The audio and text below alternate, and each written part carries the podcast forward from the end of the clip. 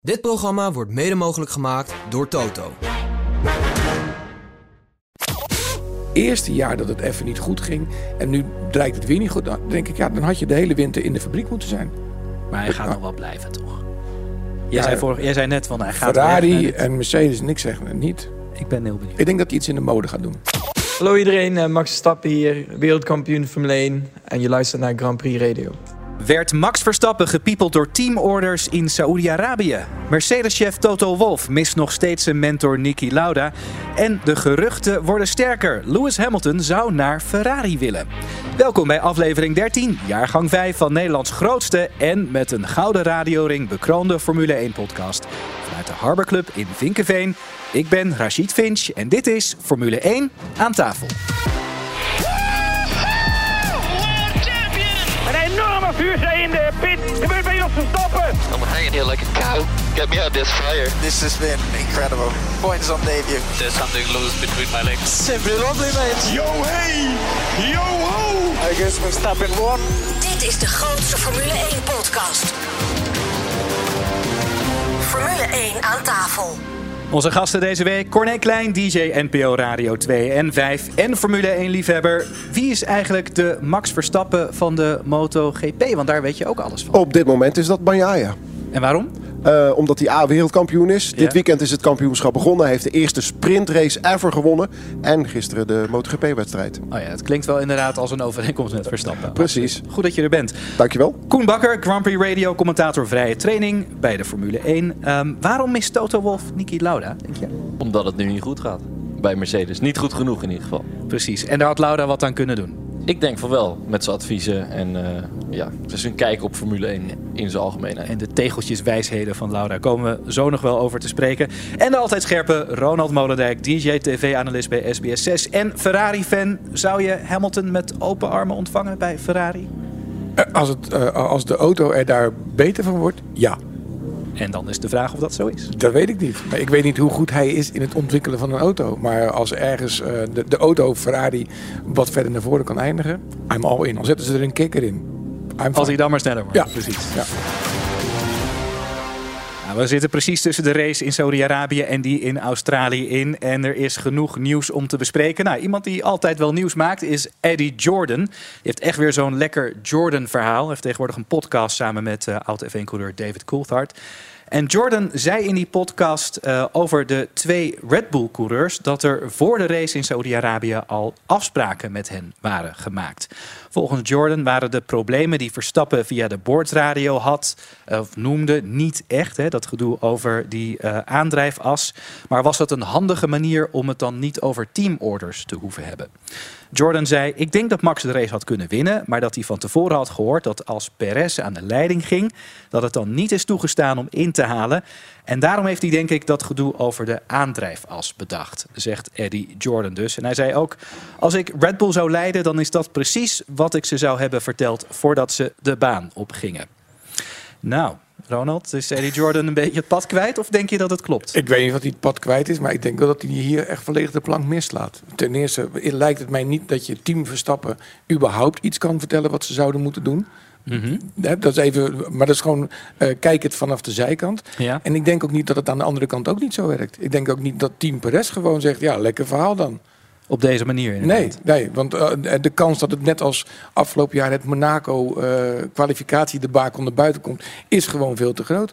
En ik denk persoonlijk, again, kijk het van de buitenkant, als je Verstappen zo'n vraag zou stellen in het vierkantje, Ja. dat hij gewoon zegt, nou, als ik hem kan inhalen, haal ik hem nog in. Wat, de volgende vraag? Ja, precies. Overigens heb klinkt wel een, een, een Jordan t-shirt aan. Ik ben wel helemaal in het geel inderdaad. Ja, dat is wel mooi. Ja, Speciaal gedaan. Er staan nog, niet, eh, nog net die Benson en Hedges niet op. Ja. Eh, Koen, ehm, maar we hoorden toch wel rare dingen ook aan boord bij Verstappen. Dus echt Ja, ja, verzonnen is het toch niet dan? Nee, helemaal niet. Ik denk als Verstappen iets voelt, dan zegt hij dat. Dan rapporteert hij dat naar het team. Dus eh, dat is zeker niet verzonnen. En vergeet niet, hè, Max kwam van 15 geloof ik.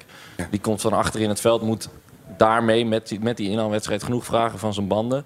Perez kan- heeft alle tijd om zijn banden een beetje te managen.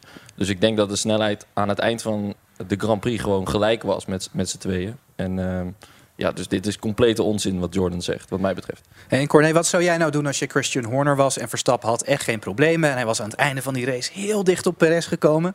Zou je dan gezegd hebben, jongens, doe maar niet vechten of, of toch wel? Nee, natuurlijk gewoon uh, laten racen, toch? Je kijkt naar een Formule 1-wedstrijd. En ook dat kan je niet tegen Verstappen zeggen, want dat zag je wel met die laatste ronde. Uh, toen was het ook van uh, ja. laat maar gaan. en Verstappen dacht, ja, dat bepaal ik zelf wel. Dus, Daar zijn wij niet ook. mee bezig. Ja, inderdaad. maar, maar ik wel. Ja, ja. mooi is dat toch. Maar ik dacht wel met die, met die laatste, dat hij vijf seconden achter Perez bleef. Van, ik ben het niet eens met Eddie Jordan hoor. Volgens mij praat hij onder zijn pruik vandaan.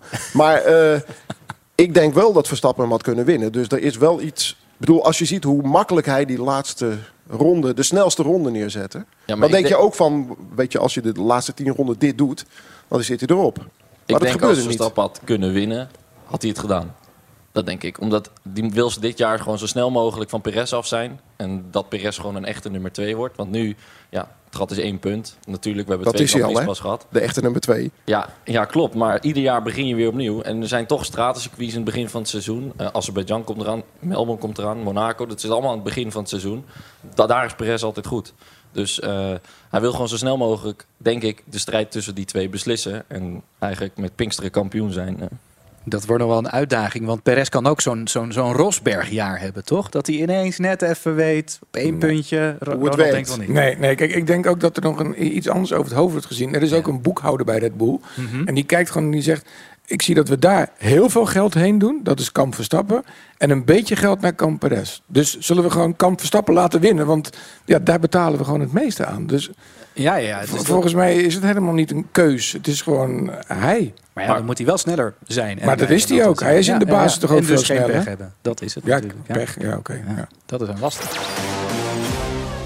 Nou, dan gaan we van Red Bull naar Mercedes. Teambaas Toto Wolff heeft opnieuw gezegd dat hij nog vaak denkt aan Niki Lauda. Vooral in deze moeilijke tijden. Lauda overleed in 2019, vlak voor de Grand Prix van Monaco.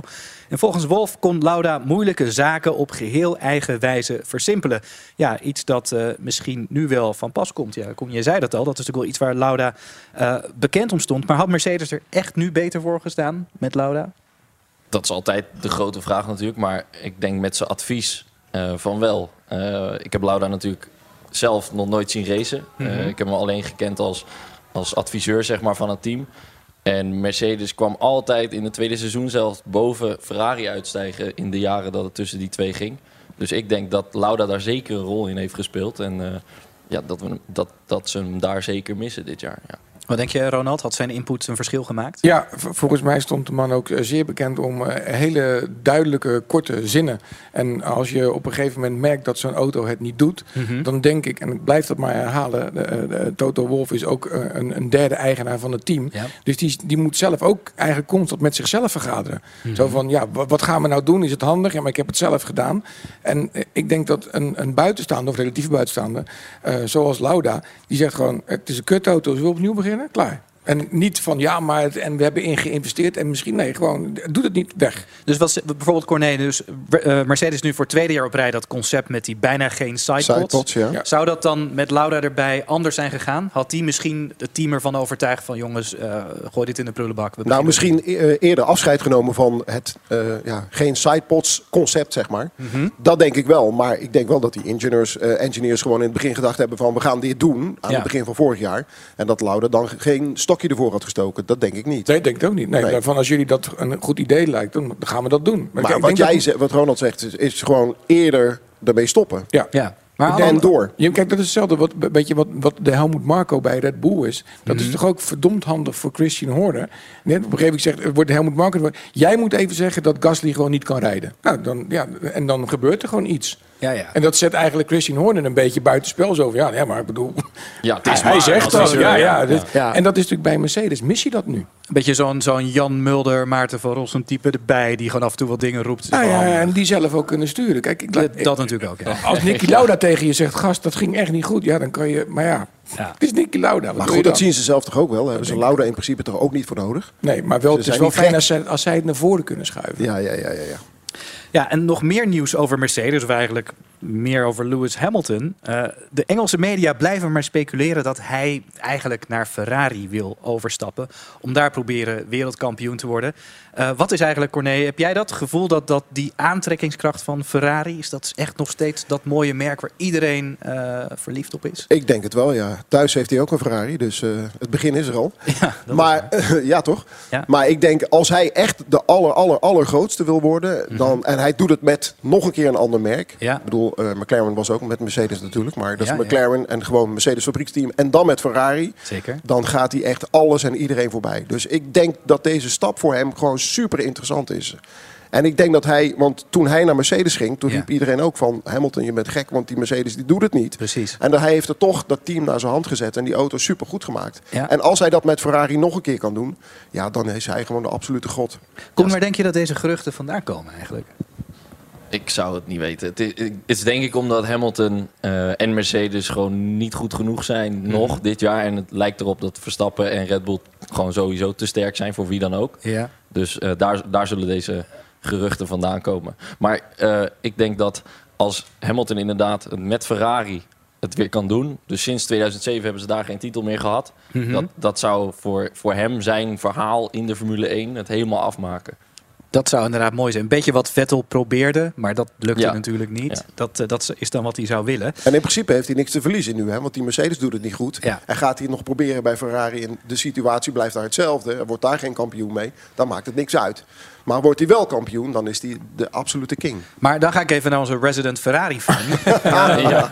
Wat, eh, wie moet er dan weg? Even heel, als we het even proberen uit te spelen. Stel, nou, hij heeft geen contract voor volgend Ja. jaar bij Mercedes meer, eh, Hamilton. Stel, hij tekent bij Ferrari. Wie Ja. wordt dan het slachtoffer? Nou, ik, moet nog even een, een andere vraag beantwoorden die ik niet heb gesteld. Zou Ferrari het willen? Kijk, Ja. Ferrari was Ja, ja. voorheen altijd het merk die heel vaak een oude wereldkampioen in de auto kocht. Hè? En, en, want dat is ook adelheid maakt. Hè? Dat is, Mhm. de, ja, en, en ik denk dat, dat er inmiddels een andere wind waait in eh, Maranello. En dat zij gewoon zeggen, ja wacht even, we, we zien ook wel dat die jonge gassies... die, die geboren zijn eh, bijna in een simulator, dat die het verschil maken. ja.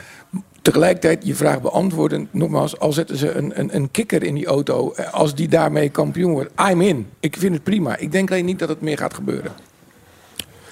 Nee, ik, want denk, ik denk dat het wel gaat. Ik denk dat Hamilton is mentaal ook sterker dan Leclerc en met name Sainz. En dat gaat ook heel veel eh, verschil maken, denk ik. Met Ja. name Sainz ook, zeg je. Ja. Met- Zie je nou een ja, groot verschil tussen dus Leclerc en ja, Sainz? Sainz is toch een veel mindere coureur dan, eh, dan Leclerc. Ik, je, kijkt denk ik gewoon naar de track record. Naar toch? de cijfers. ja, dat- uiteindelijk kom je dan gewoon bij ja, dat Leclerc toch iets beter is dan Sainz op dit moment. Maar wat denk je, Koen? Heeft Ferrari er iets aan? Ik bedoel, oké, marketing, leuk. En misschien is het ja, mentaal weerbaarder, oké. Maar ehm, worden ze dan ineens wel kampioen als er een Hamilton in die auto zit? Nee, dan worden ze niet ineens kampioen. Dan, daarvoor moet nog heel veel meer gebeuren. Maar ik denk dat Hamilton inderdaad wel die auto naar zijn hand kan zetten. Ehm, het, het is een beetje Ferrari. Als in mensen van mijn leeftijd zien Ferrari niet meer als het team in de Formule 1. Hè? Ik trek even zijn eh, microfoon er nu uit. Wat is nummer Beter is 4? dat, ja. Wat is jouw leeftijd? eh? Ze- 26. 12. Hij is Oké. 12. Maar goed, ja, kijk, in mijn jeugdjaren werd eh, Schumacher natuurlijk vaak kampioen. Dat werd dan de dominantie genoemd. En Ja. ook wel een beetje gehaat, zeg maar. En toen Raikkonen kampioen werd, was heel gaaf. Maar daarna hebben we eigenlijk vrij weinig meer gezien van Ferrari. Steeds Ehm, bijna, hè? Net Steeds bijna, jaren met Vettel. Ik wil toch echt even dit, dit nuanceren. Kijk, Ferrari is niet alleen Formule 1. Eh, en het is natuurlijk nog steeds zo dat ook mensen van jouw leeftijd... het moment dat ze een, een bingo-uitslag goed hebben... toch vrij snel denken van... oké, wil ik een... of wil ik een Ferrari? Klopt, En nee, helemaal waar. elke keer ja. als Ferrari een auto eh, lanceert... ze hebben nu net een, een vierpersoons een soort semi-offroad... die we niet zo offroad mogen noemen... gelanceerd is dat ding voor de komende 15 jaar uitverkocht. Dus die, Die, ja. de, de magie van Ferrari is niet alleen dat. Daarnaast, wij gaan met z'n tweeën een keer naar Maranello. En als je het dan nog niet snapt, laat ik je daar gewoon achter. Geen probleem, vlieg ik alleen Ik terug. werd net achtervolgd door een eh, Hoezo Ferrari met z'n tweeën en niet met z'n vieren? Dat snap ik Ja, niet. wat is nou weer? Nou, wij gaan wel een MotoGP doen. Nou. Ik is net goed. nog achtervolgd door een Ferrari, maar dat ziet er ook niet uit op de Nederlandse weg hoor. Met al die drempeltjes. Achtervolgd voor de... In, in welke auto eh reed je zelf? Ja, dan ik ben ik ook benieuwd. in een hele gewone consumentenauto die gewoon over drempels heen kan. Daar heeft de Ferrari wat meer moeite mee. Dus dat was heel makkelijk om ervoor te blijven. Maar stel je voor, je moet kiezen. Eh, ik zou denk ik wel voor een wat toch een wat mooie, maar ook wel praktische auto ka- Die kiezen. heb je nu. Er is nu een Dat is praktische die, eh, ja, Ferrari. die nieuwe, ja, ja, Ja. Dat, is waar, dat is waar. Maar even terug over, eh, naar Lewis Hamilton. Wat ik me daar nog bij afvroeg. Is hij niet te oud voor die overstap? Want als jullie allemaal zeggen van hij kan dat team naar zijn hand zetten. Oké, maar dat, dat, dat doe je ook niet in één raceweekend. Daar gaat misschien 1, 2, 3 jaar overheen. Ja, je- Nou, ik denk dat hij niet mee- te oud is. eh, nee, nee. je neemt een team mee, ja. Ja. Mhm. Dat, daar zit het natuurlijk in. Maar je ziet het en bij, bij Michael Schumacher die naar Mercedes ging. Die heeft dat drie jaar geprobeerd. En net toen hij wegging, toen begon het wat te worden. Ja, maar ja, het voorbeeld is nu Fernando Alonso. Mhm. Die jaren een beetje in het middenveld heeft rondgereden... en nu weer meedoet voor podiums. eh, en hopelijk straks voor overwinningen. Ja. Dus dat is het voorbeeld. Kijk, hij brengt ook autoriteit mee. En ik denk dat dat belangrijk is in die pitboxen. En dat ze echt luisteren naar zo'n eh, zo'n gast. Het kan makkelijk zijn dat een hoop van die engineers denken van... ik werk hier al 30 jaar. Er komt zo'n snottaap uit eh, Monaco, Leclerc of Sainz. Ja. Daar ga ik niet naar luisteren, weet je wel. Nee, dat denk ik hoor. De, Hamilton die heeft volgens mij op allerlei vlakken veel meer overmacht. En die heeft ook een telefoon die als die overgaat nemen ze op. Ik denk dat bijvoorbeeld eh, toen de contractonderhandelingen met, met Max en ik zeg altijd maar teamstappen eh, aan de gang was, dat er best iemand zijn vinger heeft opsteken en zei: weten we zeker dat Adrian Newey hier over drie jaar nog werkt? Kunnen we het even over het contract van Adrian Newey hebben? Want anders weet ik niet of dat dit de auto blijft. elkaar, ja, ja. ja, wordt natuurlijk wel gekeken naar wat langere termijn. Nou, laten we proberen te voorspellen. 2024, in welke auto rijdt Lewis Hamilton? Wat denk je? Ik denk dat hij niet meer rijdt. Jij denkt dat hij stopt na dit seizoen? Dat, dat denk ik, ja. Oké, gewoon niet meer leuk. Nou, het lijkt me gewoon heel lastig voor hem om nog een keuze te maken. Omdat ik persoonlijk denk dat het niet gaat gebeuren dat hij naar Ferrari gaat. Maar dat nogmaals het komt voort uit het feit dat ze daar nu ook op jonge gasten inzetten. Precies. Oké, Corné, Ik eh, zeg dat hij wel naar Ferrari gaat. volgend jaar in een Ferrari komt. Yes. Mercedes. Mercedes blijft gewoon waar die is, blijft Toto Wolff Ja. Nou, we gaan het zien. Na de break in F1 aan tafel spelen we Raad het Autogeluid. Je kunt winnen een volle tank brandstof voor je auto, de Flitsmeister 2 en een fles officiële Formule 1 champagne. We hebben ook een vraag gekregen van Nancy Simons over vrouwen als gast bij F1 aan tafel. We hebben het over Red Bull. Hebben ze nu de snelste auto ooit in de Formule 1? Ferrari-baas Fred Vasseur denkt dat hij Red Bull nog wel kan bijbenen dit seizoen. En we blikken natuurlijk vooruit naar de Grand Prix van Australië. Tot zo!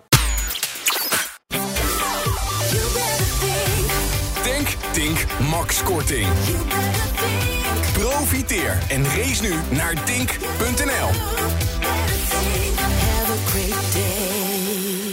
Ervaar de maximale radio-racebeleving met VPN Nederland. De manier om een buitenlandse radiozender te beluisteren op je smartphone, tablet of pc. Simpel, betrouwbaar en betaalbaar. Ontvang wat je wil horen met vpnnederland.nl. Boek nu met GP Ticket je Formule 1-reis naar Barcelona voor 2023. Keuze uit een 4 of 5-daagse trip, inclusief rechtstreekse vlucht, hotel, vervoer, ervaren Nederlandse begeleiding van GP Ticket en natuurlijk een perfecte plek op het circuit. Het aantal beschikbare plaatsen is beperkt. Boek nu Barcelona 2023. Check alle info op gpticket.nl. Het mooiste aan jouw tuin is de natuur. Maaien, snoeien en wieden. Er is altijd iets te doen. Maar weet, het meeste doet jouw tuin helemaal zelf. Ervaar hoe magisch jouw tuin kan zijn. Laat de natuur haar gang gaan.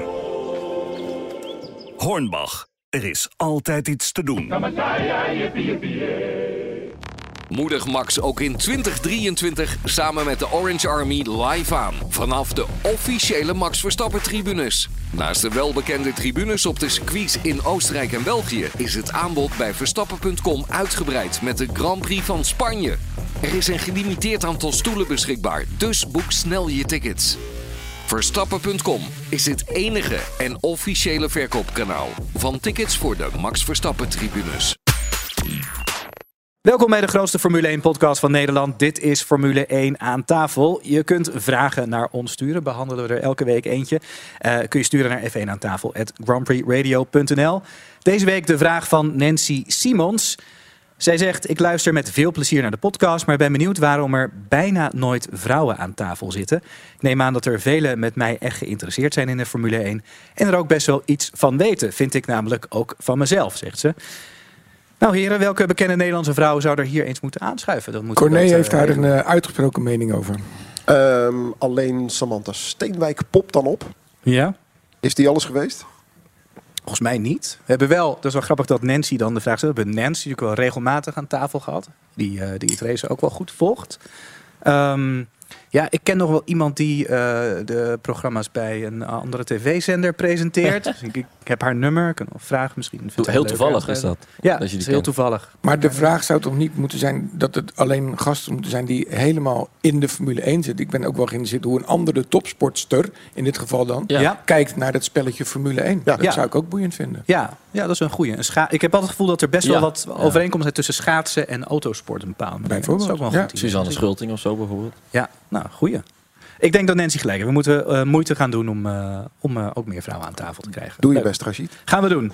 Ehm, en heb jij een vraag als luisteraar? Mail dan naar f1 aan tafel en dan hoor je hem wellicht terug in de volgende podcast. Ehm, ja, we gaan het toch weer hebben over Ferrari, maar dan over het weekend in Saoedi-Arabië.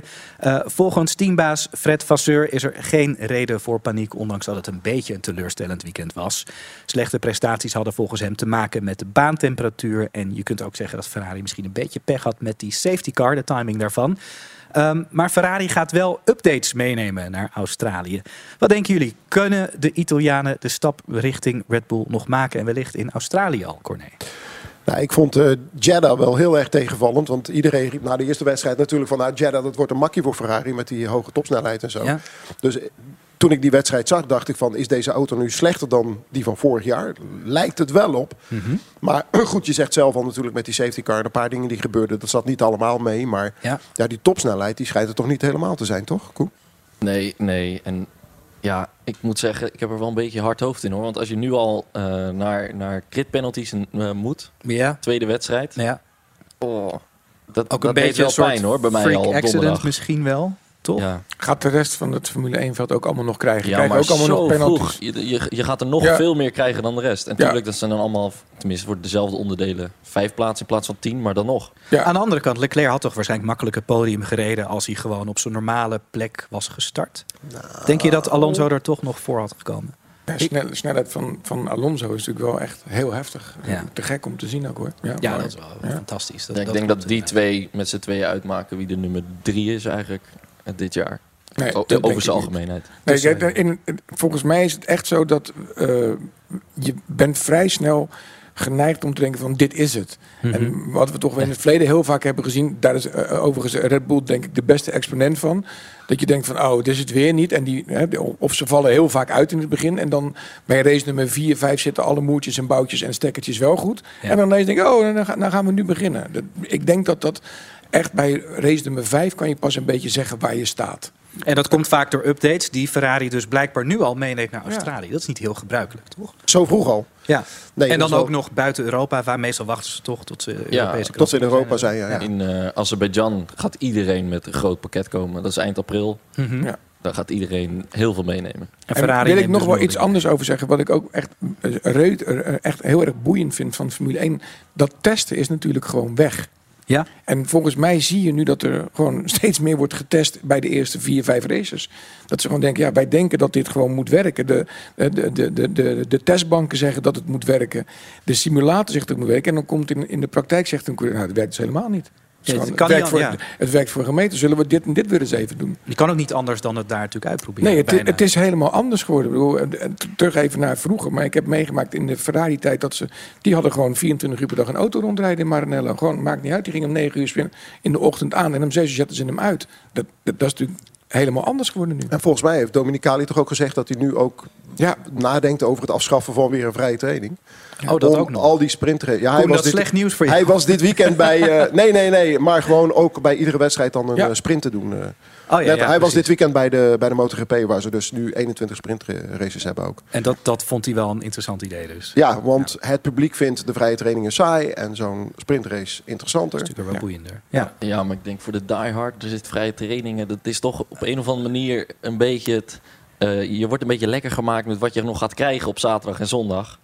Ja, ik, ik, ik ben een voorstander van gewoon vrije training, kwalificatie op zaterdag en eh, zondag de wedstrijd. Ik ben een voorstander van afschanden van budgetcaps. Ik ben een voorstander van... Ja, volle bak. Ja, eh, en ook zo... laten Jij wil ook- terug naar de V12. Eh, Als het even kan. Nee, maar bedoel, als het niet zo is, dan is het, dan is het wat het nu is. Maar ik denk gewoon dat eh, Formule 1 zou het aller, aller, allerbeste moeten zijn... wat automobielfabrikanten of, Ja. of frisdrankmerken kunnen maken.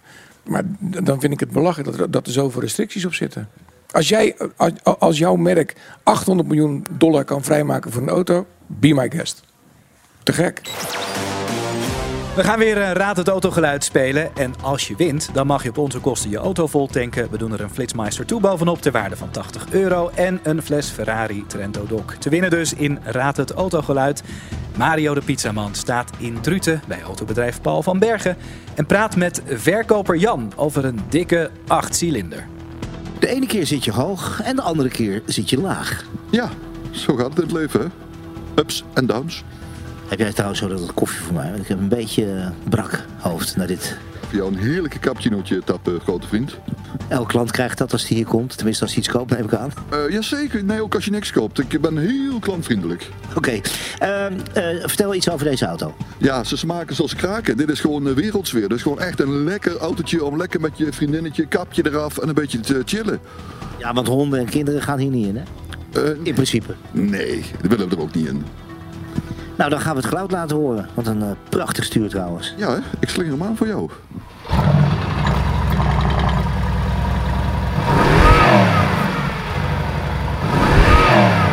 Schitterend geluid.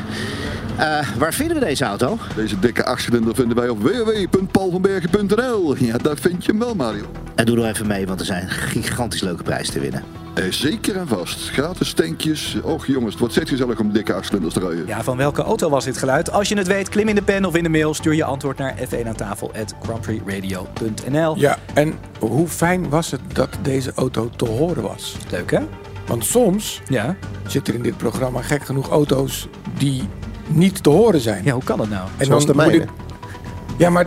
Sorry, eh, nee, nee, sorry, maar ik, ik heb niks tegen elektrische auto's. Maar ik vind wel dat als je raad het autogeluid hebt... Ja, dat is waar. Ja, dan kun je moeilijk met alleen banden, banden Dus mijn voorstel is Ja. dat ze... Of hij gaat aan, Ja. of ze rijden hem tegen de muur. Oh, dat je, ja, precies. Dat je ook een beetje die crash test dummies Juist. hoort. eh, ja, dat snap ik. Dan is het raad het autogeluid. Als die elektrisch is, dan rijden we hem tegen de muur. Welke auto eh, is hier? En Ruime anders fantasie deze jongen. En hoe zit het, want dat was vorige week, hoe zit het met eh, hybride auto's dan? Moet die Ja. ook tegen de muur? Of een stukje?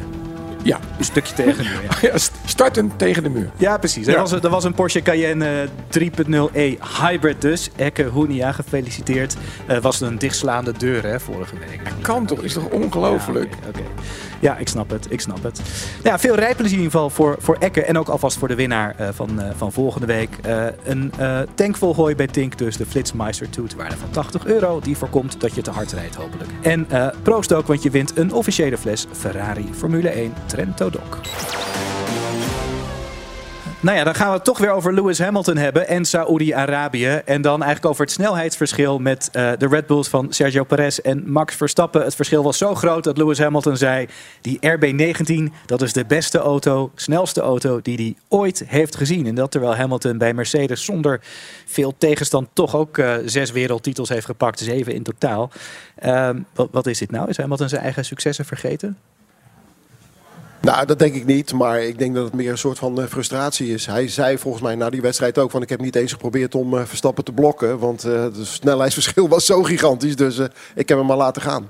Maar het geklaag begrijp ik niet helemaal over de dominantie nu van, eh, van Red Bull. Want dat hebben ze dus zelf, wat je zelf al zei, zes jaar achter elkaar gehad. Ja. Dus ja. Uh, wat probeert Hamilton te zeggen nu dan? Ik heb geen idee. Kijk, statistisch heeft hij gelijk. Hè? Als Ja. in het is 0,6 per ronde. En in zijn leven is er nog nooit een eh, auto zo goed begonnen aan een seizoen. Mhm. Dus 0,6 per ronde gemiddeld. In, eh, over twee wedstrijden. Maar dan nog, ja. Ik snapte het er vrij weinig van, moet ik zeggen. Komt het misschien ook doordat die Red Bull blijkbaar, als de DRS open is, echt nog heel veel sneller is? Want als je zag hoe Verstappen voorbij Hamilton ging, leek wel alsof die Mercedes een Formule 2 auto was. Ja, ik begreep dat de vleugel dan nog platter staat, enzovoort, enzovoort. Maar tegelijkertijd Hij is toch de man die altijd roept: we winnen met z'n allen en we verliezen met z'n allen. En dat is, komt eigenlijk alleen maar uit als ze winnen. Dan, To- toch wel. ja, dan Ja, is ja. het wel vooral met z'n allen. En nu is het vooral, ze hebben niet naar me geluisterd. En ik heb nooit zo'n snelle auto gezien. En mijn fysiotherapeut moet ook weg, enzovoort. Ik zou het gewoon zo fijn vinden als je dan ook naar voren stapt. Ja. Juist nu. Nou, daarom Net- gaat hij naar Ferrari, denk ik. Ik denk dat hij daarom zou moeten tekenen bij Mercedes. Omdat hij al die jaren hebben we aan moeten horen hoe fantastisch het is. En we zijn een familie enzovoort. En met alle respect, met alle respect voor wat deze man bereikt heeft in die sport. Het eerste jaar dat het even niet goed ging. En nu draait het weer niet goed. Dan denk ik, ja, dan had je de hele winter in de fabriek moeten zijn. Maar hij gaat nog wel blijven, toch? Jij, Ja, zei, vorig, jij zei net van hij gaat Ferrari weg. En Mercedes, niks zeggen niet. Ik ben heel benieuwd. Ik denk dat hij iets in de mode gaat doen. Ja, nou waarom niet? Ja, daar is die... Bij hem sluit ik dat ook niet uit hoor. Maar, Nee. maar hij is doet het dat toch al een soort van? Soort Elke van. keer als hij aankomt wandelen is hij al in de Ja, mode. toch? Ja, ja. Ehm, dan eh, nog maar hebben over het slechtste team van het moment. Ik had van tevoren niet gedacht eh, dat dat McLaren zou zijn. Eh, maar dat komt, daar komt het toch wel een beetje op neer momenteel. Hè? Het is ook eh, een van de slechtste seizoenstarts uit eh, de McLaren geschiedenis. En nu is er ook nog onrust binnen het team. De technisch directeur James Key is er uitgezet. Zijn vervanger is David Sanchez, die overkomt van Ferrari. Maar voor zover ik weet pas in 2024 iets mag doen. En die gardening leaves die er zijn in de Formule 1. Dat je een hele tijd even thuis moet zitten. James Key, die dus weg is, zat sinds 2019 bij McLaren. Daarvoor was hij nog verantwoordelijk voor onder meer de Toro Rosso. Waar Max Verstappen in debuteerde. Dat was best een aardig autootje. Kon je altijd net buiten het podium mee finishen met zo'n eh, Toro Rosso. Dat was leuk. Ehm, maar ja, nu is Key dus weg. Terecht, Ronald? Ja, volgens mij wel. Maar dan moeten we iets dieper in de materie eh, van McLaren duiken. Ja. En wat ik heb begrepen is dat ze daar eh, sinds de vertrek van de, van de Porsche-man, die er daar natuurlijk verleden jaar, ja, toen zat, zat- toen zat hij er nog. Ja. Eh, toen hebben ze eigenlijk geconstateerd dat de hele manier hoe het team werkt niet goed meer functioneert. Mhm. Want inderdaad was deze James Key was dan eigenlijk een soort de hoofdverantwoordelijke voor die auto. En zij hebben wel gezien, en dat heeft natuurlijk die Porsche meneer, eh, wiens naam ik even Andreas vergeten. ben. Seidel? Juist, ja. Ja, Eh, die heeft dat ook gezien bij andere teams. En die zei van ja, wacht eventjes. eh, eh, zo werkt het niet meer in de Formule 1. Mhm. het, je, ze, ze hebben het dan over bepaalde managementstructuren. Ja. En die, die gaf eigenlijk aan, je kan niet meer één iemand de baas laten zijn. Er moeten meerdere mensen zijn. En vergeet niet dat misschien dat James Key ten tijde van Toro Rosso... toen was het allemaal nog anders. Hè? Ja, die, deze sport gaat zo razendsnel. Dus McLaren wacht nu op een nieuwe windtunnel... Mhm. en wacht op een nieuwe, nieuw- nieuwe simulator. En zij zeggen dat is allemaal bij het nieuwe McLaren. Moet dat op zijn plaats vallen. Of dat het leuk is als je daar nu coureur bent, dat weet ik niet. Als Dat is je wat dit anders. Kunnen Ja. we aan Norris een keer vragen. Maar zelfs met een nieuwe managementstructuur, daar kun je die James Key dan toch ook instoppen. Maar hij moest toch weg dan, blijkbaar. Ja, eh, ja de- eh, hij- ze gaan het nu verdelen. Hè. Met z'n drieën gaan ze nu een soort technisch directeur. eh, dus die Sanchez en dan nog twee anderen waar Ja. ze nog naar op zoek zijn. Dat wordt als het goed is nu het plan. Is, hij, eh, is James Key ook gewoon. eh, is, die, is, die, is die nieuwe technische structuur ook een soort smoes om hem weg te krijgen? Omdat die auto natuurlijk niet lekker gaat dit jaar. En vorig jaar ook niet fantastisch was. Nou ja, als je daar verantwoordelijk voor bent. Ja. En je zit nu na twee wedstrijden, nul punten. Ja. Nou, Piastri en Norris komen niet echt in de buurt van, van die punten überhaupt. Dan lijkt me dat wel terecht, toch? Ja. Denk Gaat ook, gaat ook over centjes ook, hè? Dat natuurlijk ook. Maar denken jullie dat McLaren eh, nog het lek boven krijgen? Of blijven zij gewoon. Zijn ze een beetje het nieuwe Williams? Nou, dit seizoen niet in elk geval. Eh, je weet hoe, hoe snel het gaat bij de hele goede teams en hoe langzaam het kan gaan. Ja. Dus ik denk niet dat dit, dit seizoen eh, gaat gebeuren. Ze zouden nog in de vierde race met een gloednieuwe vloer komen, geloof ik, die heel veel problemen moest oplossen, toch? Ja, klopt. Maar ja, dan, dan nog. De rest gaat, dat ook, gaat ook updates meenemen. Ja, Precies. Ja. Dus Ja. je ligt altijd gaat- nog achter. En dit gaat er ook voor zorgen dat Norris daar weggaat. eh. En waar gaat Norris dan? gewoon- Gaat ook naar Ferrari? Iedereen naar Ferrari? Ja, Sainz eruit, Leclerc eruit. Even wat anders. Jij ziet het wel zitten als Ferrari. Ja, ja, als Norris naar Ferrari zou een logische stap in zijn ontwikkeling zijn, toch? Ja. Kijk, ik denk dat, dat de Formule 1, even, even terug naar McLaren, Formule 1 is zo'n heftige sport. Dat, ja, er is helemaal geen tijd. Dat is ook D- zo. Dat is volgens mij gewoon het probleem waarin wij van de zijkant kijken en gewoon denken van, goh, bouwen ze een goede auto. Maar als je eenmaal mis hebt gepeerd, ja, dan, dan je ligt gelijk lichtjaren achter. Weet je wat ik denk dat Norris gaat doen? Die Andreas Seidel die het over had. Ik denk dat toen hij wegging, om dus eigenlijk straks Audi te starten, Ja, ja. dat, hij Norris heeft gezegd gaat. van, Jo, bel me even als het eh, zover is. Ik geef hem ook een goede kans bij Red Bull. Maar hij Bij hoort Red toch, Bull. Norris zit Red toch gewoon in het groepje van de vier snelste jonge jongens, zeg maar. Los van Lewis Hamilton. Met Verstappen. Leclerc, Russell En Norris. Maar zin, we horen nu al drie potentiële teams voor Norris. Dus nou, hij kan natuurlijk bij McLaren nog blijven. Want hij heeft ook, ook een contract tot 2079, geloof ik. Ja, Eh, die is hij- wel lang. Ja, ik weet even niet. Of maar- als Hamilton stopt en de mode ingaat, zoals Ronald zegt, dan kan hij naar, Oh, de Mercedes. Oké, we hoeven geen medelijden te hebben met Nee. Oh, dat moet je sowieso niet hebben met die jongens. En de lachende 1, hoor. derde in dit verhaal is natuurlijk Ricciardo, toch? Ja, die is Met zijn op tijd- 18 miljoen en... eh, Zo, die is een partij lekker op tijd gestopt daar, zeg maar. En net op tijd weggegaan, inderdaad. Nou ja, komend weekend is het dan zover eh, het, op het circuit van Albert Park in Melbourne. De Grand Prix van Australië. Iedereen is er gek op. De sfeer, de uitstraling, eh, de snelheid ook tegenwoordig. Een eh, semi-stratencircuit dat onder handen is genomen. Een paar langzame knikken eruit. Dus echt wel een, een snelle baan nu. En ook een baan die op papier in elk geval uitstekend past bij de RB19 van Red Bull. De race eh, zelf gaat eh, van start eh, om drie uur lokale tijd. Lokale tijd. Dat is dus zeven uur 's ochtends in Nederland op zondag. Betekent ook, Koen, dat het best vervelend is voor jou volgens mij komende vrijdag. Want jij doet commentaar voor Grand Prix Radio, vrije training 1. En dan moet je hoe laat beginnen? Half vier is die training. En- maar jij zegt vervelend, maar dat, ja, dat valt echt wel mee hoor. valt Want mee. als dit je, je baan is, dat is toch machtig mooi. Nou ja, toen ik nachtdiensten draaide, vond ik dat toch ook vervelend hoor. Maar Nou ja, ja, op het moment zelf, als die wekker gaat, zeg maar, oh, Ja. dat, dat zal bij mij een uurtje of half twee, twee uur zijn, dat, Ja. dat- daartussen ergens. Dan, eh, ja, dat is even vervelend. Maar als je dan eenmaal in de auto zit onderweg naar de studio, dat is echt geen probleem hoor. En wat denk je, een onderrondje tussen Max en Perez weer in Australië? Ja, ik hoop dat Perez eh, het in ieder geval Max weer ma- lastig kan maken. Dat zou wel weer mooi zijn. Dat zou inderdaad mooi zijn. Corné, wie denk je dat er dan achter die Red Bulls dat gevecht eh, gaat leiden? Is dat, weer, is dat weer Aston Martin? Aston Martin, ja, die, toch weer die twee Mercedes erachter. En eh, ja, hopelijk ook de Ferraris. Hoe meer auto's bij elkaar, hoe beter. Leclerc heeft hem gewonnen, toch, vorig jaar? Ja, Australië, Perez. ja. Ja, ja, Want ja. ook, ook dat Verstappen daar nog uitviel, hè? wederom. Ook dat, ook Ja. dat. Ja. Dat natuurlijk ook nog. Het zou natuurlijk ook, maar nu vier DRS-zones, dus het is helemaal in het voordeel van eh, Red Bull. Als, de- ze de- überhaupt in het verkeer komen, denk het niet. Maar als ze in verkeer komen, dan ja, die Nog DRS. even een vraag van algemeen nut. Maar zijn Ja. jullie, vinden jullie dat DRS nog steeds echt belangrijk is in Formule 1? Een beetje kunstmatige inhaaloplossing. Nou, ik doe wel, wel eens commentaar bij eh, IMSA of eh, Formule E. Eh, bij Formule E heb je natuurlijk attack mode, wat een raar, vind ik, Ja, concept soort, is. ja. Maar IMSA is echt puur racen. Dat is dan met sportscars. Eh, en daar heb je natuurlijk geen eh, gekke foefjes zoals eh, DRS. DRS, ja.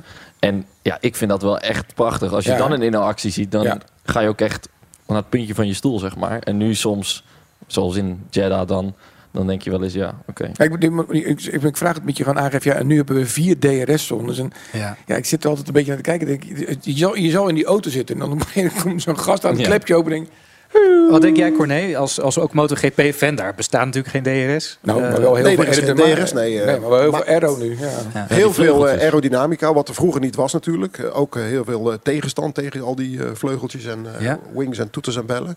Maar een slipstream daar lijkt toch wat makkelijker te gaan dan met... Bedoel, zo'n motor die is natuurlijk een stuk kleiner. Ja, Als ja. er twee of drie motoren voor je rijden, net als dit weekend in Portugal... Dan heb je zo'n gigantische slipstream van Ja. die drie gasten voor je. Dan pak je, als je dan als vierde rijdt, dan ga je gewoon als eerste de bocht in. Ja. En ik denk dat dat bij de Formule 1 een stuk moeilijker is. Dus Dat is ik, waar. ik Maar ik zie het nut het wel van die Ook DRS. wel met Ronald eens. Dan, nu hebben auto's die elkaar beter kunnen volgen, toch? Ja, de, die, misschien de hele, minder het hele DRS. idee was de nieuwe vloer, de, de nieuwe downforce concept zou zijn makkelijker, want niet al te veel vieze lucht meer. Ik geloof dat dat ook Ja, niet helemaal nee, werkt die in de is volgens mij praktijk. niet helemaal gelukt. Maar goed, makkelijker volgen is niet per definitie makkelijker inhalen, toch? Dat is ook zo. Nou ja, ik denk dat we aankomend weekend de DRS-trein gaan krijgen. Ja. We gaan het zien. Omdat we zoveel DRS-zones hebben. Ik ken iemand die zegt altijd, erbij is één en er voorbij is twee. Was getekend Olaf Mol, die hoor je natuurlijk eh, dit weekend weer als commentator bij de Grand Prix van Australië bij Grand Prix Radio. Samen met Jack Ploy, maar alleen voor luisteraars in België. Als je wil weten hoe dat zit en wat dat voor jou betekent qua luisteren, google dan even op hoe luister ik naar Olaf Mol voor de uitgebreide uitleg. Nou, dat was hem dan voor deze week. Dank jullie voor je aanwezigheid deze week. Eh, en mag jullie ook allemaal een fles Formule 1 Trento Doc aanbieden. Dat is wel lekker, hè, Ferrari Trento Doc. Volgende week zijn we er weer. Dan is mijn Mattie Valk er weer. Gasten zijn dan de algemeen directeur van Circuit Zandvoort, Robert van Overdijk. Ziggo-presentator Rob Campus. En de beruchtste race-teambaas die je kunt bedenken. Frans Verschuur is er volgende week. Dit was Formule 1 aan tafel. Redactie Sjaak Beumer en Koen Bakker. Vormgeving en montage Marnix Westhuis. Draaiboek en productie Mario de Pizzaman. Ik ben Rachid Finch. Dank voor het luisteren. Tot de volgende keer.